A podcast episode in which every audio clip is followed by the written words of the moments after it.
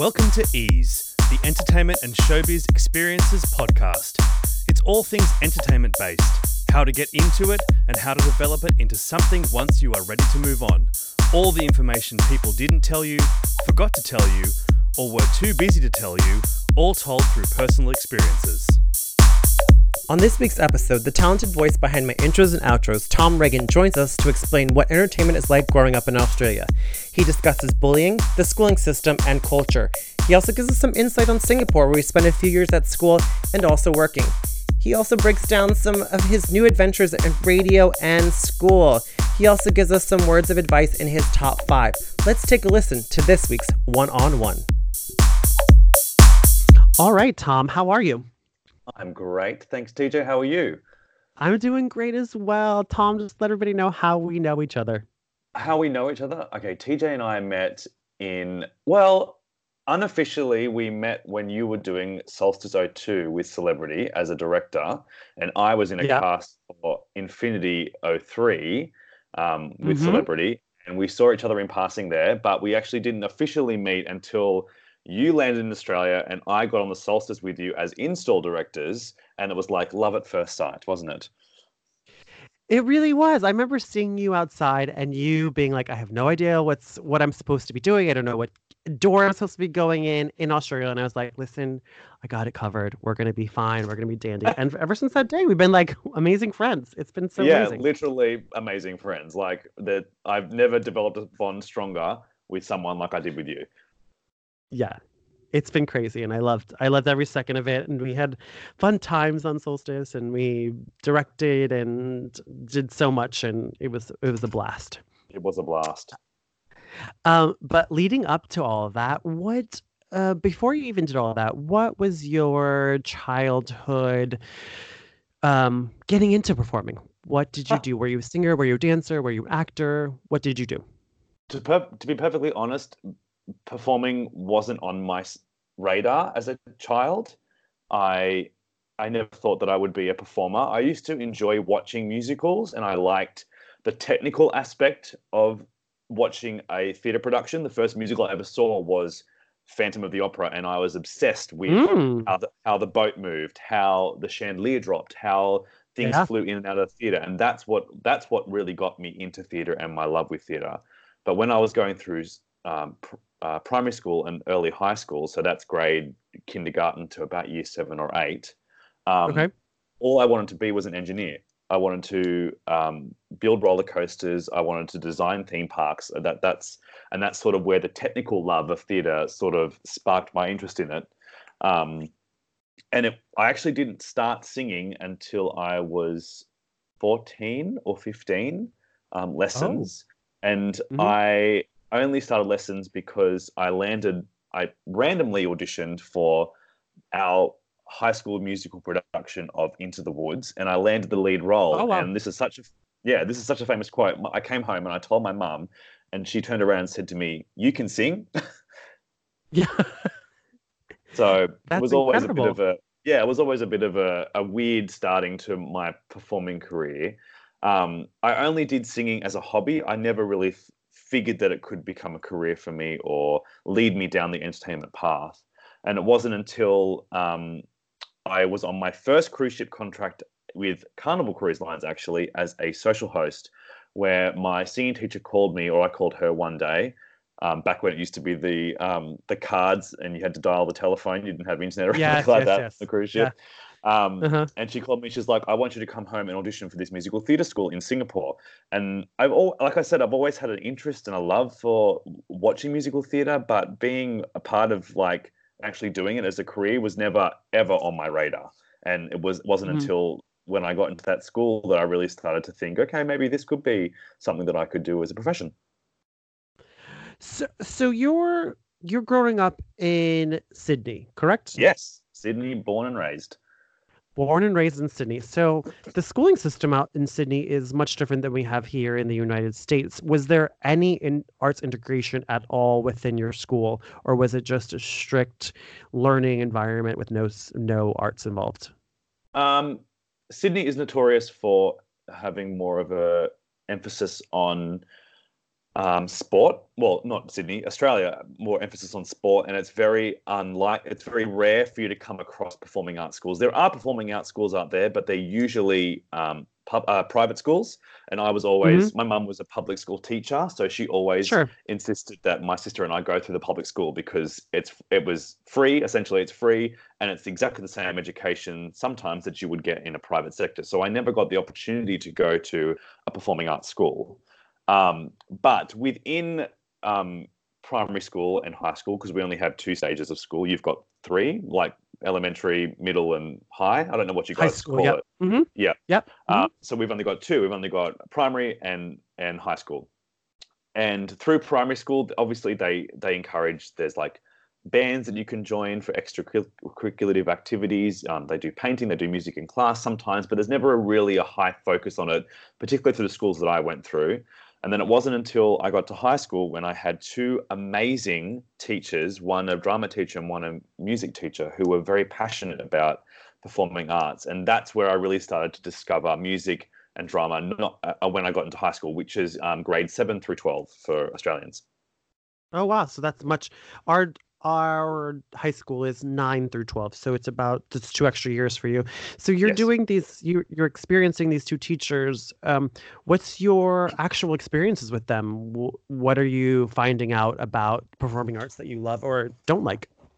I just I just got so much um, guidance and encouragement from them because they gave me the lead role in that musical, and I didn't really know that I could I could sing or I could dance or I could act, and they just it was just encouragement that I got from them, and they just pushed me to keep going and do everything that I could to get better at at this because obviously they saw something in me um, that Mhm. I didn't understand there was, and they were just so nourishing and like um, encouraging to to yeah to push me in into that direction and my mum when i was doing my high school certificate which is what you do at the end of your high school career when you get to grade 12 i wanted to do music as a subject and my mum turned around to me and said you shouldn't be doing music you should be doing something else because you only do music if you want to be a music teacher so even she Ah. didn't really understand um, she wasn't she wasn't against it she wasn't like a you must do like this subject she was just like giving me her opinion obviously um, and she didn't Mhm. really understand it either. And and like I I didn't start singing until I was fourteen. I played piano from a really young age, so I was I was I did have like musicality within me, but I, again I didn't really love piano. I just liked it. It was just something to do, you know. Um, Yeah. And then when I did do my music and my drama for my HSC, it didn't really lead to anywhere because as soon as I finished high school, I went and did graphic design at college, not Mm, university, because we mhm. have we have different levels of university in Australia. It was actually it's called Mhm. TAFE. I did graphic design at TAFE for a year and a half, and then I went to I continued singing, and I went to um, my first cruise ship contract as a host. I guess that's sort of still an entertainment entertainment role, even though I Yeah. didn't consider it as an entertainment position at the time. Um, and th- then I did. I moved to Singapore and did my. I started my degree when I was 21. My 21st birthday was one of the first months that I I spent doing my degree. So I everything was quite late for me. Everything. I, I it was I wasn't one of the dance mum kids where I was dancing from a really young age. It was all very, I guess you could say organic because my parents didn't force me to do anything I didn't want to. They just wanted me to enjoy what I was doing. Okay. So did you feel like your parents supported you in your decision to take on this performing arts lifestyle? Oh, absolutely, one hundred percent. My dad was in a Okay. band when he was my age. Well, I'm I'm Mhm. 32 now, so he was in a band when he was my age, and they were doing quite being quite successful.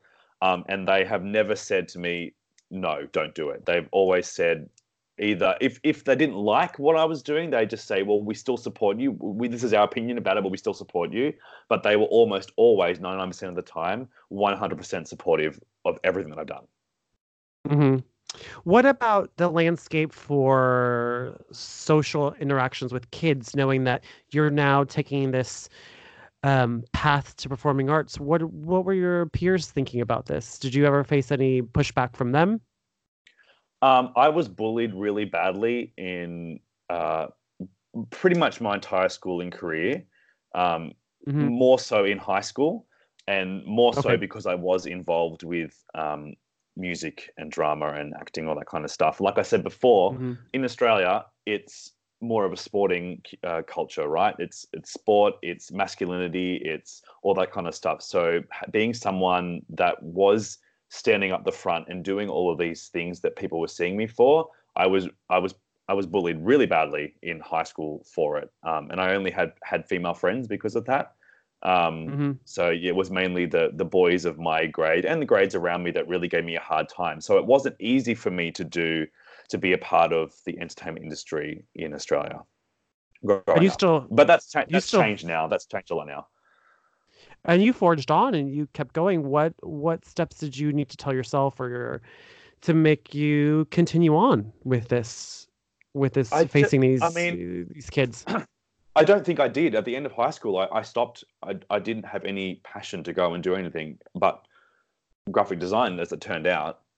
Mm-hmm. Um, so I don't really know if I had any encouragement for anyone specific. I had people around me encouraging me, but like that makes me sound like I was alone. I wasn't. I was very much supported, but it wasn't until mm-hmm. that first cruise ship job with Carnival where I got to watch the shows every night and I said to myself, I think I want to do that. I think I want to be a part of what's happening up on that stage. And that's sort of probably what gave me my first little nudge in the direction of um, beginning to learn on a more professional scale of how to become a singer and a performer. Mm-hmm. What uh? So you see this stuff on Carn and your Carnival contract. Uh, so you're now going to school for this in Singapore. Is that correct? Yes, uh, I, I, was with Carnival 2007, and I finished in December mm-hmm. of that year. I came home for six months in 2008 and uh, uh, auditioned for the LaSalle, which is in Singapore, um, didn't find out for quite a while whether I got in, and then July 2008, I moved to Singapore and I lived there for six years. So I studied, did my degree, and then I worked there for two and a half to three years after that.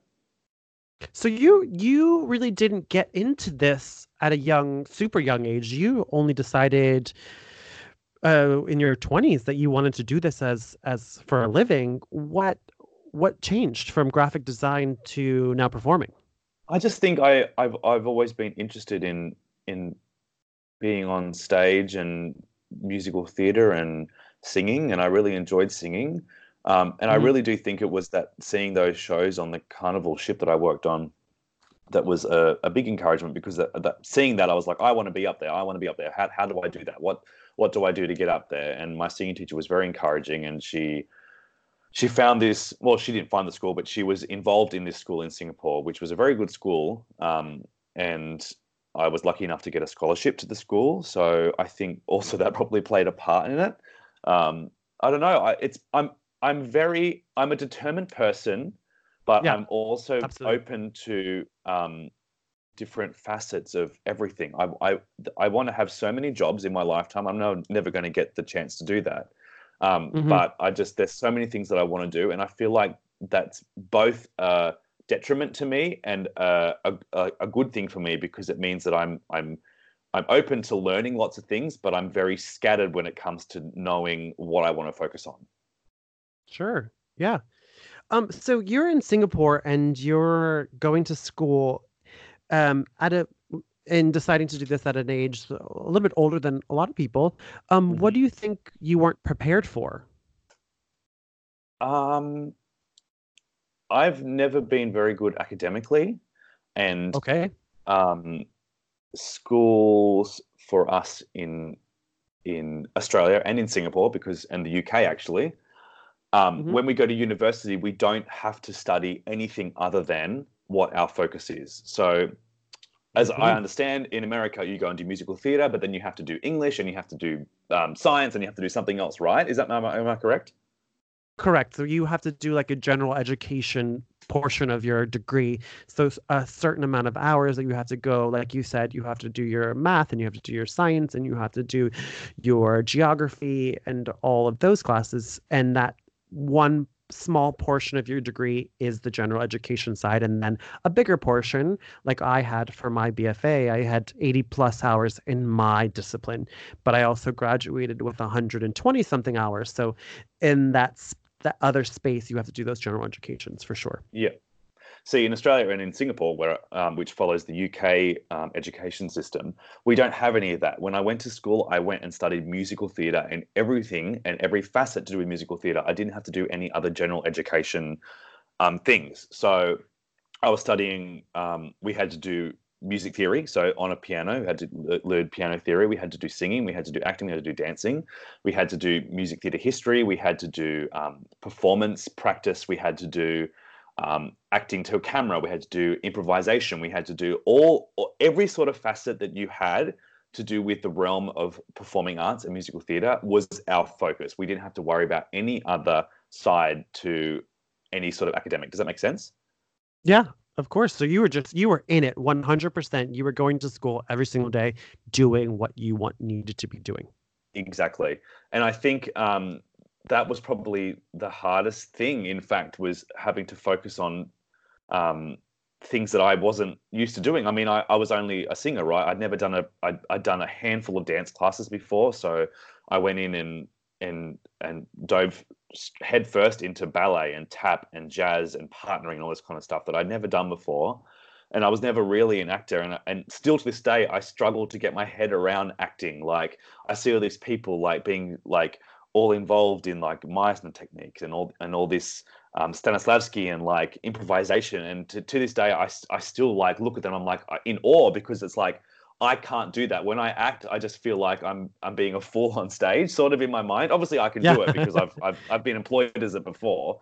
Um, but yeah. it's yeah, acting was definitely a, a, a struggle for me, and as well as dance. But everything else, you sort of I was sort of had under my belt because I had theory under my belt, I had singing under my belt, and I, I was there to learn, right? And and they encouraged you from a you, you couldn't be a beginner, but they if you were in a certain aspect of it, they really at LaSalle they were very encouraging to to to get you up and to build you up and get you better at that certain aspect. Yeah, that's amazing. I yeah. mean, you are I, now hearing your story, it it seems like an aha moment for you because you're completely talented in all of those things, singing and dancing and acting. And I remember seeing you, like you said, and when you were in that other cast, thinking, "Wow, this guy is really good and he has a handle on all those things." And now knowing that you did it starting at such a young, an older age is um is inspiring, for mm. sure. Thank you. So you, of course. Um, so you're in Singapore. You said you were there for school and then you stayed there for two extra years. Is that right? Yep. Um, after I finished at LaSalle, um, mm-hmm. God, I can't remember what year it was. Three years after 2018, 2011. I finished 2011. I landed mm-hmm. my first professional job with a company called Millennium Entertainment, and we did a tour, a six-week tour to Dubai with two kids shows. So I did a Bob the Builder show, and I did the Mr. Men and Little Miss show for three weeks mm-hmm. each in Dubai.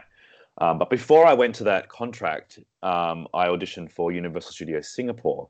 And while I was ah. over in ah. Dubai, I landed my first year long contract with Universal Studios Singapore in the Monster Rock show that they did there. And I mm-hmm. was the character of Frankenstein. Oh, okay. Perfect. Yeah. I have a I have a ton of friends that have done Singapore uh, Universal. It's it's it's kind of like Disney. They um really employ a ton of people. What's your experience there at uh, um, Singapore uh, Universal? Like it was it was a great experience. Um, mm-hmm. I I was over Singapore by the by the end of my I got a second year long contract with Universal after my first, obviously. Um, and I was sort mm-hmm. of getting over the country by then. Everything was starting to uh, irritate me. Whether that was because I was annoyed or upset about leaving the contract, everything just seemed to start to just to annoy me. So by the time I left, I didn't want, I never wanted to go back to Singapore. Um, now, just but... for hold on one second, just explain to everybody what Singapore is like because I have just recently, in the past five years, have been to Singapore, and it's a place that I wanted to go my entire life, but a lot of people have not yet been. Explain what Singapore is like, and explain it maybe comparing it to things in, in America as well. Okay, uh, so Singapore is it's a it's a fantastic city, and I and mm-hmm. I I speak of it in a in a, in a more of a negative way because I it, it but so that's that's why I want to phrase that Singapore is a fantastic city and it's a fantastic city yeah. to visit. Um, mm-hmm. However, I find it too sterile and too gotcha. structured. for Mhm. my li- uh, for my liking. Um, Mhm. you everything is like sparkling clean, which is a good thing. Um, but they have very strict rules there about everything, and, and so they should be, and that's why they're, they're, they're the way they are. But I also, and that's what I mean by sterile on one level, but sterile on the second level is that it doesn't have any personality because everything is so Ah. regimented, everything is so structured. Like ev- you, if you ever if you hate standing in queues, never ever ever ever go to Singapore because you queue for everything. And um, they did this fantastic social experiment when I was living there, where they just put up a, a red barrier in the middle of the of the pathway on Orchard Road, which is the main shopping district, and they got two people to stand in front of that barrier. Um, and an hour later, the line for that barrier that was for nothing, that went to nowhere, was like 300 meters long because people will just queue for the sake of queuing. And like, It even if they don't know what it is, Interesting. yeah, isn't that fascinating? And and that's the It kind of mentality they have. They just want to stand in queues, and and it's because it's so regimented. They're like, okay, this is where we have to wait. You know, it's it's a fascinating Mhm. society. I remember that very clearly. I we were I flew over with the whole cast and we were in Singapore and we had a day, a day experience basically before we joined um to work on the ship. And we went out and I remember standing in this food hall and waiting in line and I got my food and I was fine and then a friend of mine, she was waiting in a different line and it was very long and all of a sudden the woman in front of her said oh i don't want to be in this line and she just moved to another line. Yeah, and she had already been waiting 20 minutes in that line and she was just lining up because people were lining up in that line. It didn't she didn't want that. She didn't even know what that was.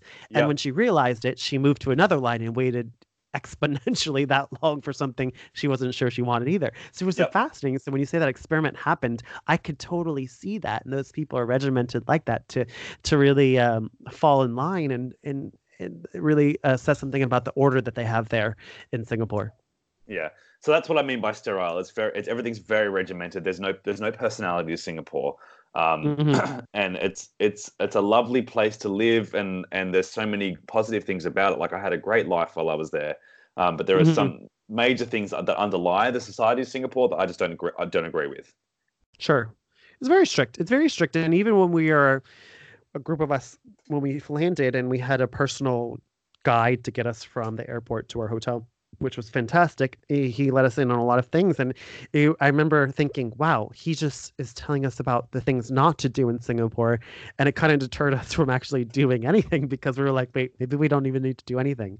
Granted, this place was stunning. Like the Yeah. Singapore is beautiful. I mean, that ho- hotel that they have there is incredible, and like all the landscape that they have is Mhm. beautiful. And it feels like you, it feels like a humid South Florida, and South Florida is really humid. So the temperature is amazing. It's a beautiful place. It just has a lot of rules, and I remember that too as well. Thinking the same exact thing. But having said that, I gum is illegal in Singapore, but I chewed gum every single day of my life, and I lived there, and I never, never once got pulled up for it. So you know, Arrested. they- yeah, yeah. Uh, it seems strict on some on some levels, but sometimes I just like uh, like eh, whatever. Yeah, I'm going to turn you into the officials. yeah. so Tom, you're working at Universal for a couple years. What are you doing after that? How are you going to continue your your journey into um, entertainment?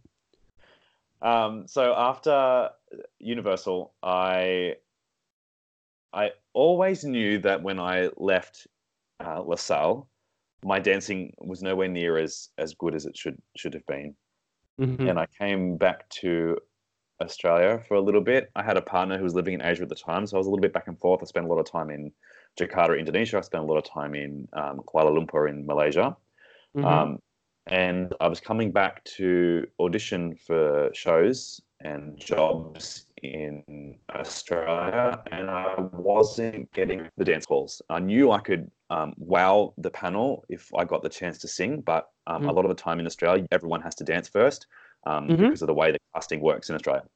Anyway, so after I left Singapore, I moved back to Australia. So this would be the beginning of end of 2013, beginning of 2014.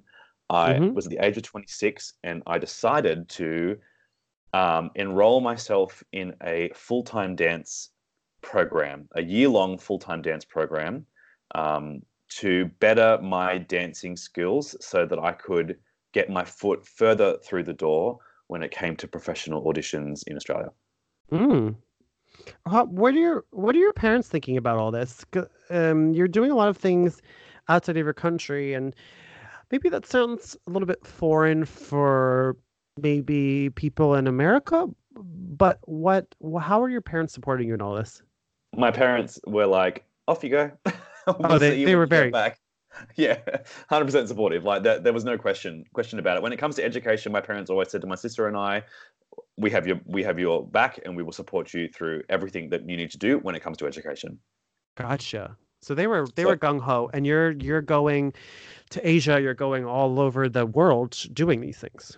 Yeah, but I this this school that this full time school that dance school that I enrolled in was back Mm. in Sydney. Oh, so fantastic! um, Mhm. yeah, I was I was my first year back at home in 2011 since two, no 2013 since 2008. Actually, actually 2006 because I spent all of 2007 in the US on the first ship, and Yep. then from 2008 all the way to, to through to 2013 I was in Asia. So this, this was my first full year in the country since- since 2006. And um, what struggles are you facing now that you're strictly you've enrolled yourself in a year-long dance school? What struggles are you facing now that you're transitioning into this new realm? Um, it was, it's an elite school. So in Australia, when um, you leave high school, you can either go to TAFE and do like what I did, graphic design. You can go to university and do, you know, all sorts of, of courses. Or performers can choose to go to these schools called full-time dance schools or full-time schools. Um, and so they are elite performing arts schools. Um, the one that I went to focuses more on commercial dance. Um, Okay. So jazz, hip hop, all that kind of stuff. Um, JFH. But Mhm. they also did everything. They did contemporary, they did ballet, they did lyrical, they did tap, they did like it was any kind of facet of dance was focused on this school, and it was five days a week. It was eight till three or four each day, um, and th- four to five classes um, each day of different um, different styles of dance. So it was a very intense environment, which I found difficult because obviously my my dancing skills weren't up to par compared to everyone else around me. So I was I was definitely the um the underdog in the in the school, not only because of my dancing ability, but also because of my age. Um, the next um, closest person to my age, I think, was only 22, and I was 26, turning 27. But the Mm. youngest person in the school was um, 17, and a lot Yeah. of them sat around the 17, 18, 19 year old mark. So there was a significant age Mhm. gap for me being in this school. So I didn't really have any people that I could relate to on a not that people were immature, but a maturity level that you only get once you've experienced the world a little bit, once you've left high school, and once you know you've done all that travel, and all that kind of stuff. So that was the second barrier that I that I had going into this school. So you're the grandpa of the group. Definitely, and I was called Grandpa Tom. So so there you go, Grandpa Tom in this. What's the what was the name of the school that you went to? Uh, at the time, it was called uh, Village Performing Arts, Village Performing Arts Center. Okay. Um, but it's the it's the same same school now has changed names and now it's uh, called Village Nation. Okay, perfect. I know a lot of great talent comes out of out of Australia, specifically and Dancers. especially dancers. Yeah, they're Yes, with the way they train over there. It's is it's like remote, and when you see it, you just I crave to see more of it. They're Yep. they're really strong dancers over there. Um, but you said graphic design is what you did after you left your twelfth grade year. Why did you not go back to that?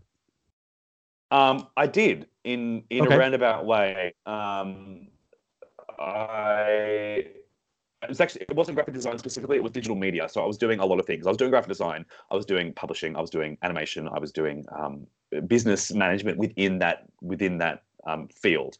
So again, it was another one of those courses where you you focus on. Uh, it was like a an intense spectrum of just that that part of the of the industry, if that makes Mhm. sense. Mhm. Um, so I did go back to it when I was living in Singapore. I I enrolled myself in an online course to do desktop publishing, which is Mhm. sort of like magazine layouts and brochure design and Mm. all that kind of stuff. So I attained that um, while I was in Singapore. That was after I did LaSalle. That was during my Universal days. So I and I've always found myself picking up random odd jobs here and there when it comes back to that graphic design thing. But now it's it's come to a point where the programs that you use have updated beyond my capability of, of knowledge.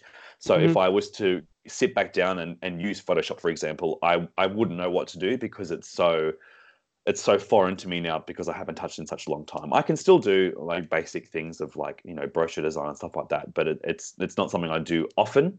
Um, yeah. So yeah. I'm sure there's a YouTube video out there for all of it. yeah, definitely.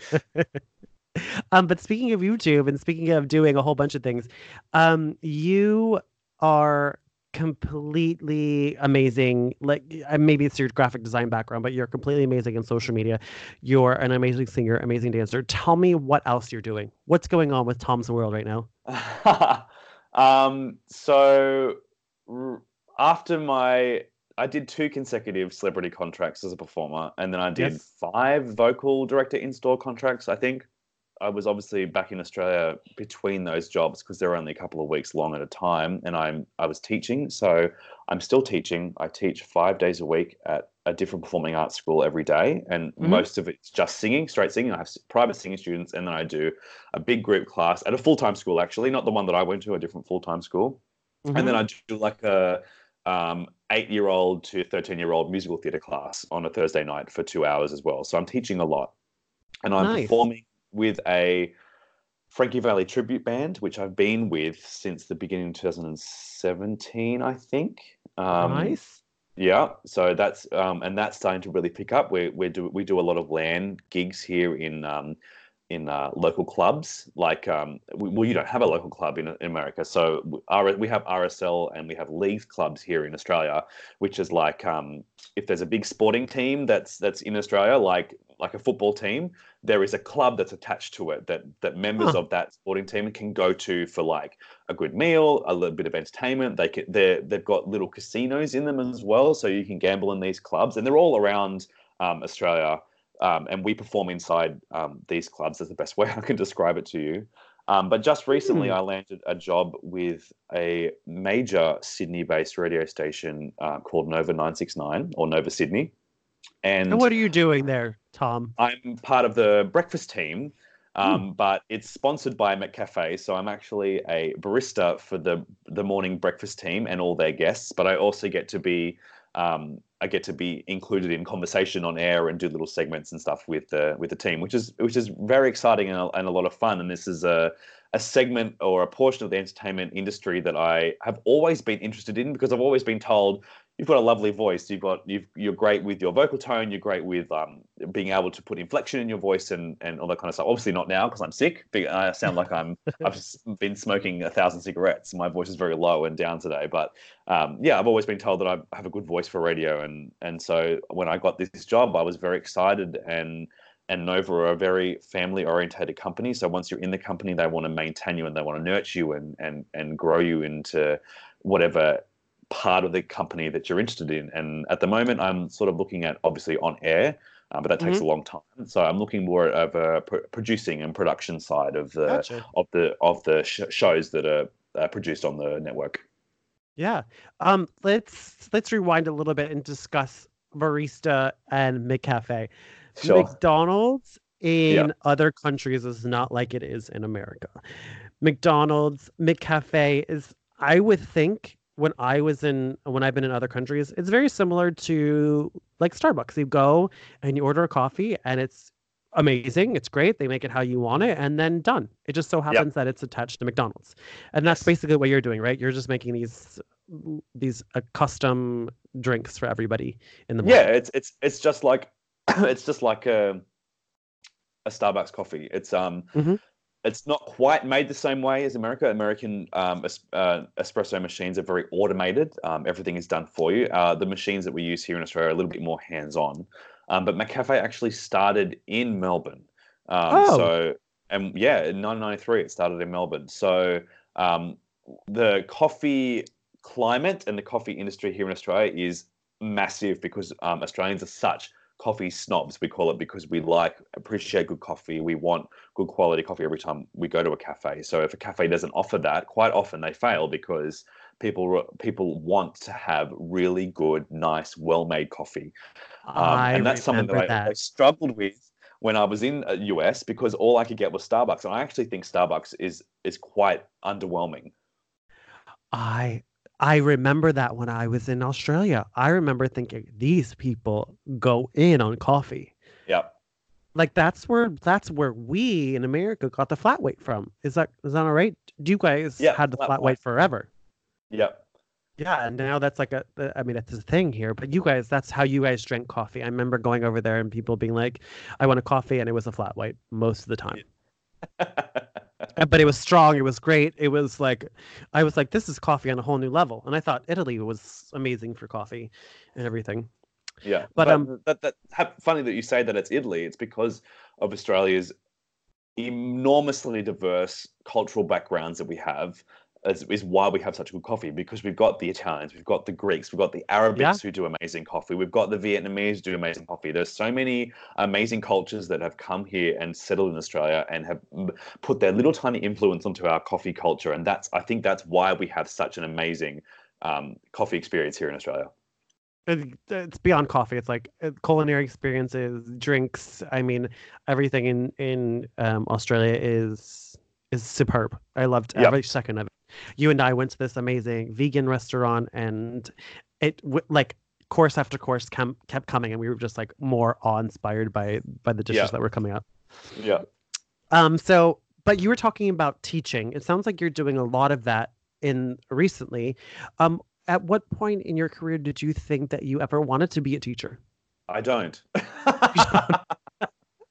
Teaching for me, it, it has been a financial aid. Um, okay. Teaching is not something that I want to do forever. Mm-hmm. Um, I do enjoy it. I enjoy I enjoy it teaching private lessons when I get students that come to me who actually want to be there and want to learn. I really engage with that, and I love seeing my student have like an epiphany moment with their voice where they're just like, "Oh my goodness, that's that's how you do it. That's what it's supposed to sound like." And that's I really enjoy that. What I don't enjoy about teaching is that I get group classes um, where some uh, some of my students want to be there, and some of them I just could not care less whatsoever about what's going on, and that makes mm-hmm. my job really hard because uh, I've got to give attention to everyone. Right, I can't just ignore those people. I've got to encourage them. So I find that a little bit soul draining. Um, so yeah. teaching is not something that I want to do on a permanent basis but for now it's it's paying my bills it's paying my rent and my mortgage so like it, that it's that's why i do it so uh, I I understand fully. Um, and we, you and I worked together on Celebrity on ships, and you were a vocal director.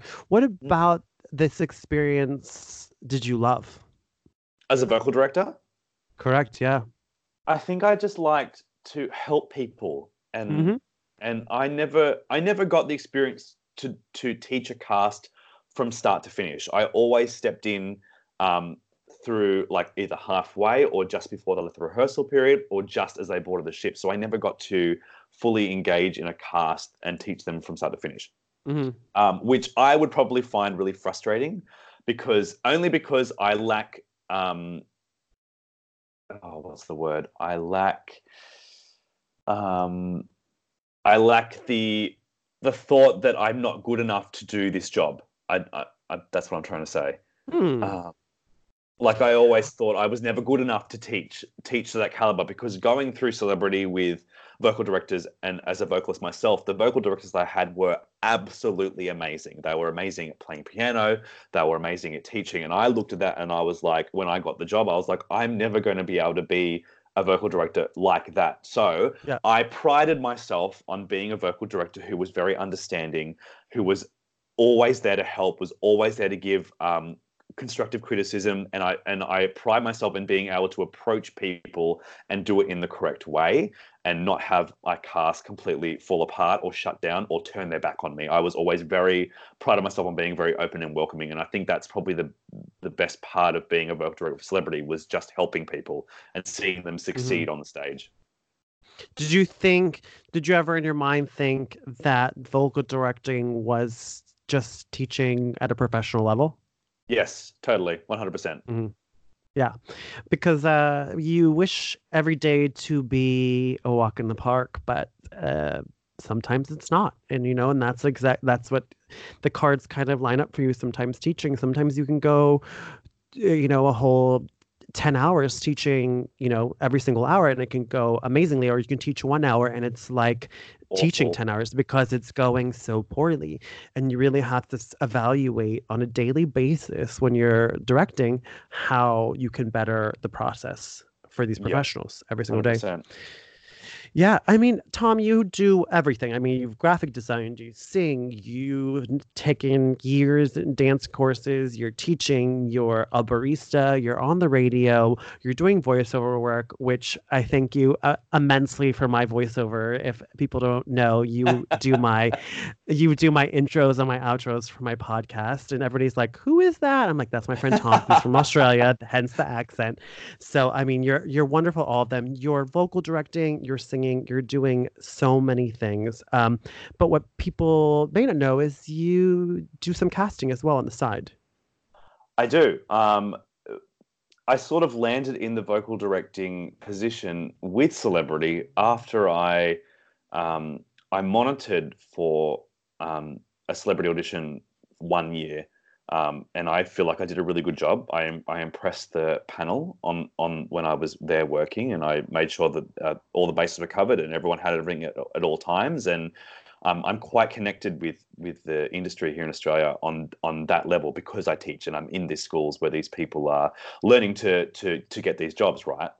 So mm-hmm. when um, our boss Ori um, contacted me to step in and actually be her on the panel for the Australian tour, I, I jumped at the chance because I'd never been behind um, a panel before. I've always been on the other side, and it's terrifying. Um, yeah. Um, so I, yeah, I, I jumped at the chance to get the the chance to uh, cast for Celebrity, and I did it for two audition, maybe three. I can't remember two or three yeah. um, audition rounds here in Australia. Yeah, I mean, uh, what, what people understand is uh, we the headquarters for a lot of places is in the United States, so you know it's not like a, a, day trip to fly over to Australia. It's it takes a while. I mean, the flight yep. back from Australia takes twenty four to thirty six hours to get mm. back to Miami, where I live. So it's not like you're going over there all the time. You really have to find those connections with people that are over there that can really scout and do a lot of the the work for you, and then sometimes you have to just rely on them because yep. you can't get over there. Exactly. and I totally understandable. Um, so you're doing all these things, Tom. Um, uh, amazing career. What do you see Tom in 2030 doing? to be perfectly honest, I have no idea. At the moment, I'm throwing my heart and soul into Nova. Um, mm-hmm. I'm actually also studying another degree at the moment um, to help support that. Um, I started this degree uh, almost two years ago now. Um, mm-hmm. So uh, hopefully that that that leads me somewhere, and and I'm quite happy to to hang up my at least the musical theatre dream. In fact, I have hung up the musical theatre dream in Australia. I've I figured out that it's not something that I want to be a part of, and not something that I want to chase.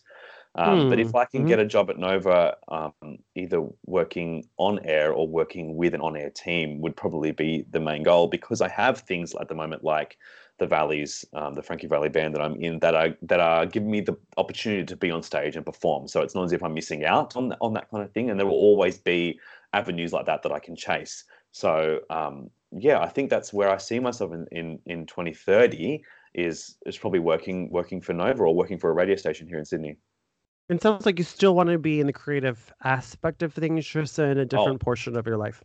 Absolutely creative. Um, I, I couldn't. I probably couldn't go to, um, like a, a, a, desk job. For one, I don't have the skill set because my skill set is is very much creative. Um, mm-hmm. So I, I do want to remain in the creative field. Where that takes me, I don't know. And I, like I said before, I'm very I'm a person who's very very open to multiple things and constantly learning about different things, and and that that excites me. So um, yeah, I, I think that's where where it will take me. Hopefully, where it will take me. Well, so it sounds like you're you're making a little transition, kind of stepping away from theater and singing and things that you were used to doing before and you had a great career at. So let's do a little top five. Are you ready? Yeah, sure. So, like I said, you're making this transition uh, away from singing and dancing. So, what are your top five tips or things or tricks that you are using now that you learned in performing that you're taking with you in this uh, career outside of performing? okay, top five. Can you repeat that again? Like some tips or tricks or advice that you're used that you learned in theater, singing, dancing, whatever that that may be, that you're taking with you now outside of the the theater environment. Okay, my my first top top one mm-hmm. would be not top one. My first would be your number to, one. Number one, number one. One of one of the five would be to diversify yourselves and diver- mm-hmm. diversify yourself so that you are you are multifaceted in as many things within the entertainment industry as you can. Don't just um, don't just want a dancer. Want to be a dancer who can also sing. Want to be a dancer who can also uh, stage manage. Want to be a dancer who can also has a really good eye for finding talented people because then maybe you could go and work in a casting agency because because the chances of you just being a dancer are very, very, very slim, right? So you need to be mm-hmm. able to have other things that you can fall on that fall within the entertainment industry. Uh, mm-hmm. So that's probably the first thing that I took. The second thing, um, if we're talking about going onto radio, is how to use your voice correctly. And I'm not the the figure model right now, obviously, because I said I was sick. But learn how to look after your voice and be able to perform under any circumstance. Um, sure. I have I've had a really great teacher, and I, I haven't been to her in a very long time, but when I was growing up, I had a really great teacher who taught me great technique. So I have yet to experience a moment in my career where I haven't been able to do my job properly purely because I've got good technique. So having um, a solid understanding of your voice and a solid understanding of your technique is probably one of my top fives. And I mean, I feel like that goes hand in hand with like delivering and being able to perform regardless of what it is. You know, you just ready yourself and you make yourself um, so practiced and so um, efficient that you can do just about anything, whatever it yep, is. Exactly. Mm-hmm. Um, I'd I'd say be as another top five, be open to. No, that's too much like diversify. Um, what are some things that you're facing now? Like you're moving in this another route. What are you what are some some challenges that you're facing that you didn't realize you had to you had to face now that you're maybe not singing all the time or you're not performing or people can't see you? Um be willing to let go and mm. and understand that letting go of something is okay. And it may hurt and it may be not what you wanted to do but I, am a full believer in that everyone has a path that's carved out for them, right? And yeah. and this just may be what's on your path. And if it's if something inside of you is instinctually saying it's this is not what you're supposed to be doing, this is not working, I feel like you need to be able to figure that out and and understand it. And when the time comes, just let it go without any resentment for it. Like because everything happens for a reason, right? Yeah. Does it it doesn't mean that it's right it doesn't mean that it's wrong. Exactly. Yeah. Yeah, sure. Um, I would say another thing I learned. Or still learning. What are you learning still now? Still learning. Yeah. Um, I'm learning a lot of self drive and motivation, mm-hmm. uh, particularly through my new degree, because my degree that I'm doing now is online. So I'm having to self motivate to find the time each day when I work when I wake up at 4:30 in the morning to get to work by 5 um, and then I have a couple of hours in the middle of the day break where I'm fighting to stay awake generally because I've woken up so early, and then having to go to teach in the afternoon. So there's it's it's trying to find that motivation to make sure that you get everything done and to get mm-hmm. all the work done and that can go for, for any any sort of industry like just just be motivated and be willing to self motivate because you're not always going to get the support from either your family or friends or people around you or work colleagues or people in the industry because our, our industry is very selfish right so you need yep. to be able to self motivate oh i agree and i noticed more I'm finding it more and more now that I started this podcast and some YouTube content that I'm doing. Um, you really have to rely on working and doing it yourself. You're not working for anybody. Nobody's going to tell you that it has to be done. If if it's not gonna, if you're not gonna do it, it's not gonna nobody's going to hear about it. Nobody's going to see it. Nobody's going to Exactly. actually experience what you want to be experiencing. So having that s- drive to go through each day and say, hey, listen, I'm going to do this. It doesn't matter if I've slept one hour, 10 hours. If you decided to sleep in one day and you're sleeping 12, 13 hours, get that rest. But then you know, like, I have to be up. I have this, this, this, this to accomplish. And like you said, you still have to teach. You still have to go and do things. You have, you know, life has to keep going on, but you're accountable to yourself to do all these things. Yeah, and I think my my top my top probably my top answer for this would be to be positive, Mm, even through hard times. Even just try and find the positive light because if you if you set yourself in a really negative mind frame, it's just going to make you worse and worse and worse. And this is something I always tell my students. I was like. Um, go into audition as a learning experience. Don't go to into audition as I want this job. Now that's not to say that you shouldn't go in and try. I, you should just go in and be like, I'm going to do my absolute best but if I nothing comes of this, I just learned something from it. That's so, and that's a way of thinking positively of the situation rather than take, being like, I didn't get the job, I'm going to go and cry and be sad and for, forever, you know. And, there's nothing wrong with that, but Yeah. I feel like you need to to to train your mind to be more of a positive, have a more positive mindset.